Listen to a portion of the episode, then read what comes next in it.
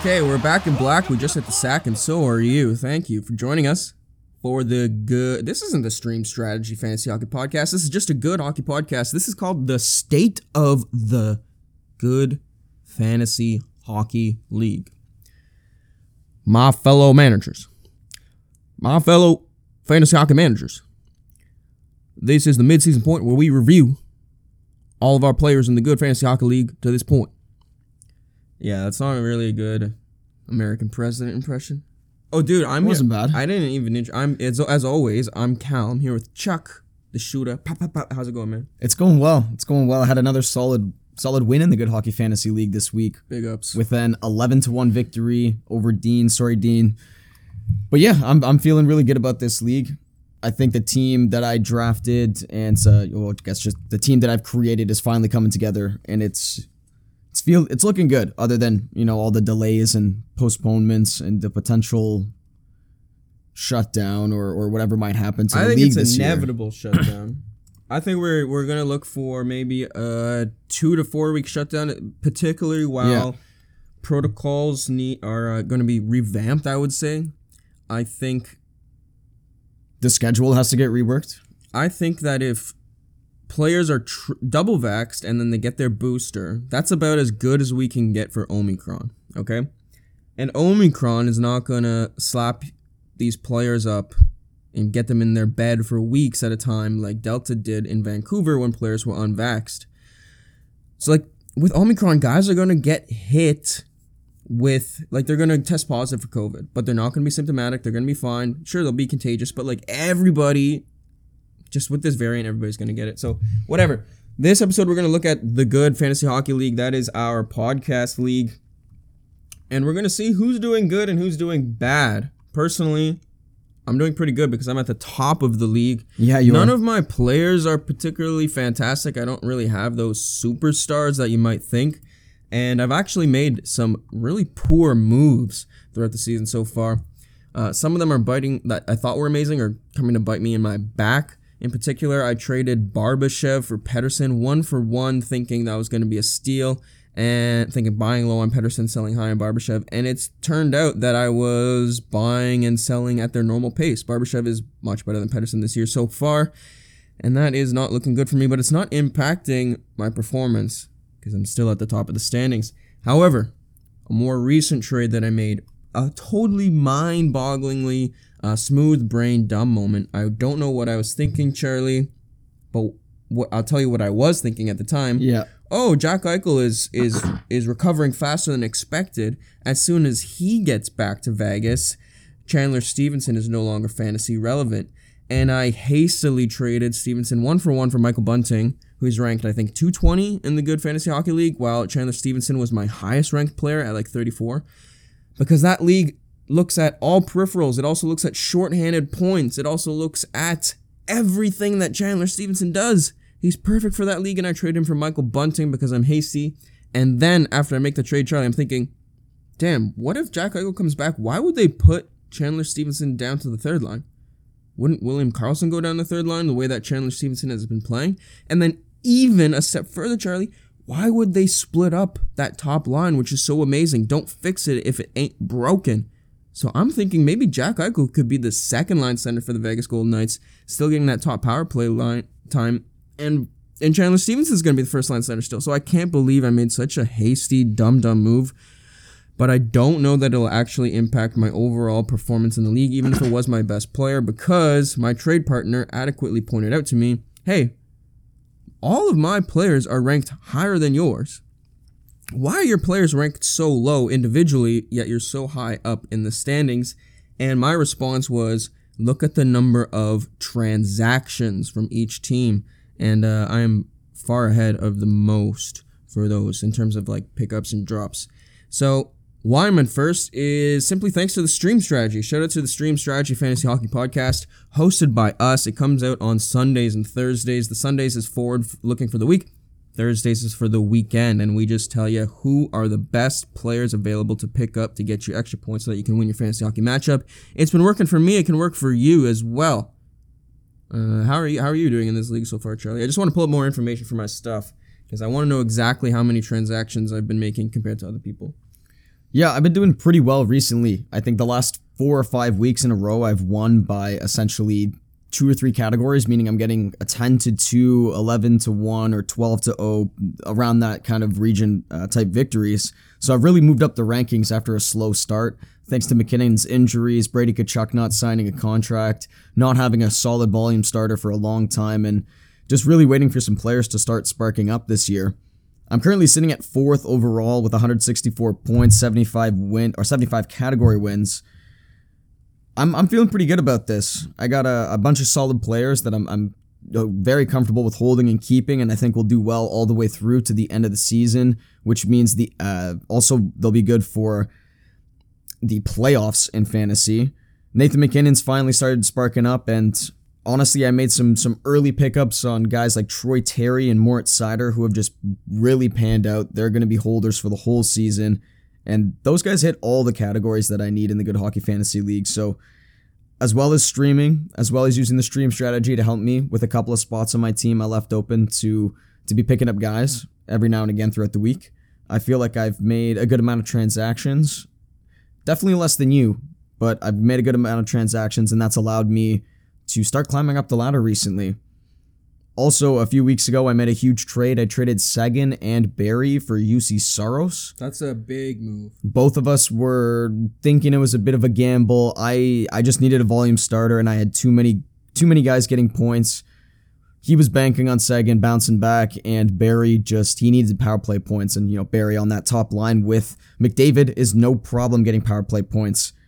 So that was a huge trade, and that really uh, changed around the way my team was playing. Also, Demko and the Canucks finally starting to get some wins, finally starting to play well under Boudreau.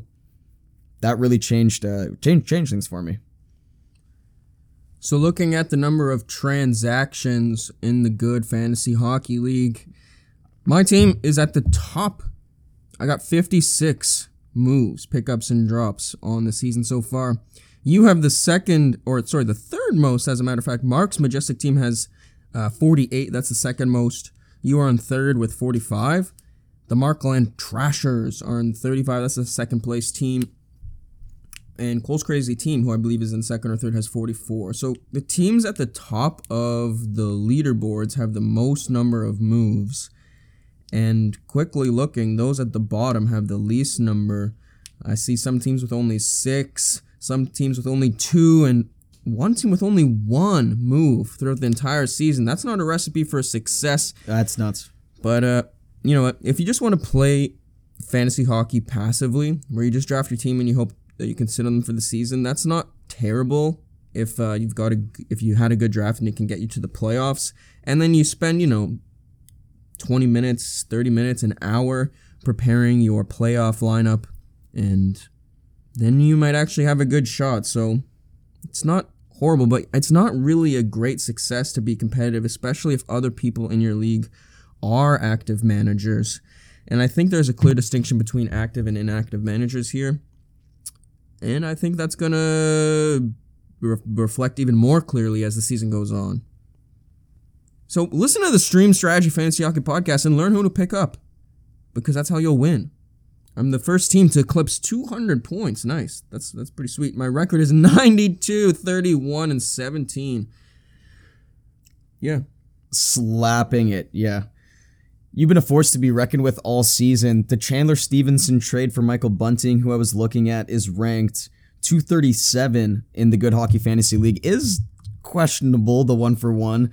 That might come and bite you in, in the butt a little bit, but we'll see how the rest of the season plays out. Yeah. Eichel coming back, he could be on the second line, but I feel like once he gets going, he is that first line center, and Vegas is going to want to play him there. But you know, don't if it ain't broke, don't fix it. So we'll see how that goes. I do agree with what you're saying though. The bottom teams just don't have any transactions going on. I look at some of their rosters; they've got guys ranked in the 400s to 500s, and it's there's just so many more players available that are are way more. Uh, way better for the fantasy league that we're playing in and could easily just be dropped and picked up. Um, yeah. So yeah, that that's a, a big thing. I just feel like utilizing those transactions would change the way this whole league looks because other teams would be stronger and it would just be harder to get those category wins that the top the top teams are getting. You know. So Charlie, earlier you had mentioned Tyler, that you had traded Tyler Seguin, and I'm wondering how you got to that point. And I think a lot of managers who drafted Tyler Seguin earlier than than he's currently performing in the draft are really disappointed with how his season has turned out. Everything about Tyler Seguin looks bad from deployment to production. So on this thread, Charlie, I want to talk to you about who are your biggest snoozers for this year. Players that you drafted up high that are not performing to the standard or at least your expectations where they're at. Yeah, the big one would be Tyler Seguin, who I took in the seventh round, which is 88th overall in this league. I, I thought that was an absolute steal. I thought he's that first line center for Dallas, the elite playmaker. He's going to go out and get a point per game plus, especially after having a strong couple of games after his return from injury last year. And then it's two months in. He's ranked in the 200s. He only has nine points or whatever it is, not getting hits or shots or anything. He's on the third line.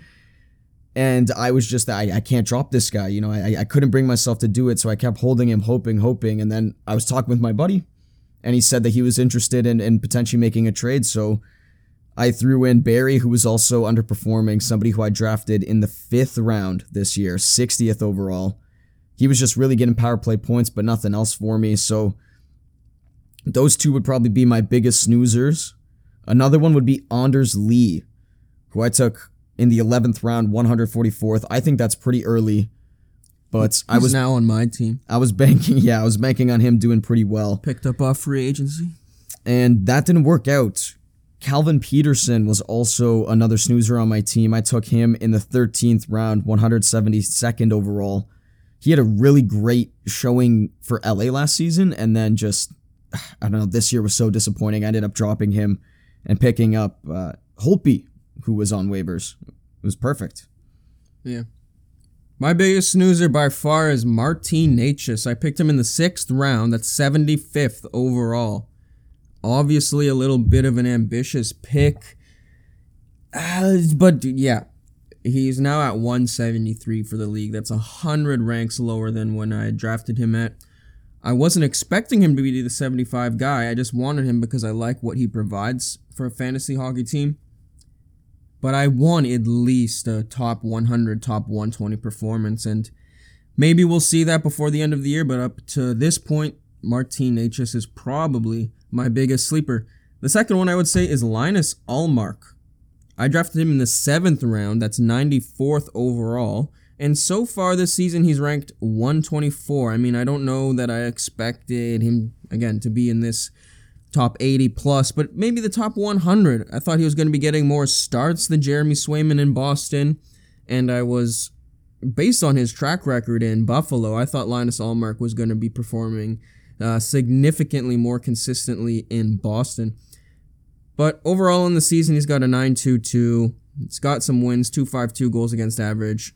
I, mean, he's still rosterable, but not that he's not the number one guy that I drafted him to be. You know, I, I didn't include this guy in my snoozer section just because he is playing very well, but in terms of where I drafted him to what he's ranked on the season, Nathan MacKinnon might actually be the biggest snoozer on my team. And I know that this is because he was injured, but I drafted him in the first round, fourth overall, and he's ranked 148. So that was a big hit to my team early on. But now that he's back, you know, I guess that doesn't really matter. How about the flip side of things, Charlie? Who are your biggest sleepers? Players that you drafted super, super deep in the draft, but are significantly outperforming your expectations for them. Number one's going to be Justin Faulk. I took him in the 14th round, 194th or 193rd overall. And he's doing really well through injuries that multiple injuries. He's ranked 120 on the season, and before he went down uh, onto the IR, I believe that he was ranked like 75 or something. He's just been a really great defenseman for me. He gets blocks, hits, shots, points. He's on the power play, plus minus on a good St. Louis team. It was just everything that I was looking for, and I took him really late. Also, another one is going to be Josh Norris, who I took 200th overall. He's ranked 69th. Nice. Yeah. Currently on the season. He has 22 points. He gets a lot of shots, decent amount of hits and blocks, good plus minus, and he's playing on uh, he's playing on Ottawa's top line with Tkachuk, who I also have on my team, and Batherson, who's just a really good player. Those two guys would probably be my biggest sleepers. Also, William Nylander, who's less so of a sleeper because I took him 53rd overall in the fourth round, but he's currently 17th ranked in this season or in this league. 31 points in 30 games, 18 assists, lots of power play points, 109 shots, but like no hits or blocks. By far, my biggest sleeper is Tristan Jarry, who I drafted in the 12th round at 159, and he's currently ranked 12 in the good fantasy hockey league. By far, Tristan Jarry is the most unexpected sleeper on my team that has been carrying me along, and I am no longer doubting him. He is the volume starter in Pittsburgh Penguins, which is they will just apparently never be a bad team no matter what. They will always be competitive. They will always be good. And that is a good thing for Tristan Jarry owners. I'm really happy to see that. But I'm also thinking it's crazy that he was available at 159. I think that the league that we're in is very Toronto centric. And a lot of people are noobs when it comes to the NHL, the greater NHL. So I'm loving that I could snipe Tristan Jarry here at 159. I also sniped Chandler Stephenson at 243 in the 18th round and him being ranked, I believe, in the top 30s now is fantastic. It sucks that I traded him like a smooth brain guy. and I picked up Matt Zuccarello at Yeah. pick 262 in the 19th round. I mean, I can't I could not believe that no one had picked up Matt Zuccarello yet. He shares the ice with Kirill Kaprizov. Currently, he's ranked 117 on the season. Not as big as a sleeper, but super, super, super nice. Also, Erik Johnson is ranked 88 in the Good Fantasy Hockey League. The reason why we track blocks, hits, game winning goals, and shorthanded points. And Erik Johnson is just getting those. So, I mean, I bet you in a lot of public leagues, Erik Johnson is not ranked 88, but he is in this one, and I believe I got him off the free agency. So that's got to be a sleeper.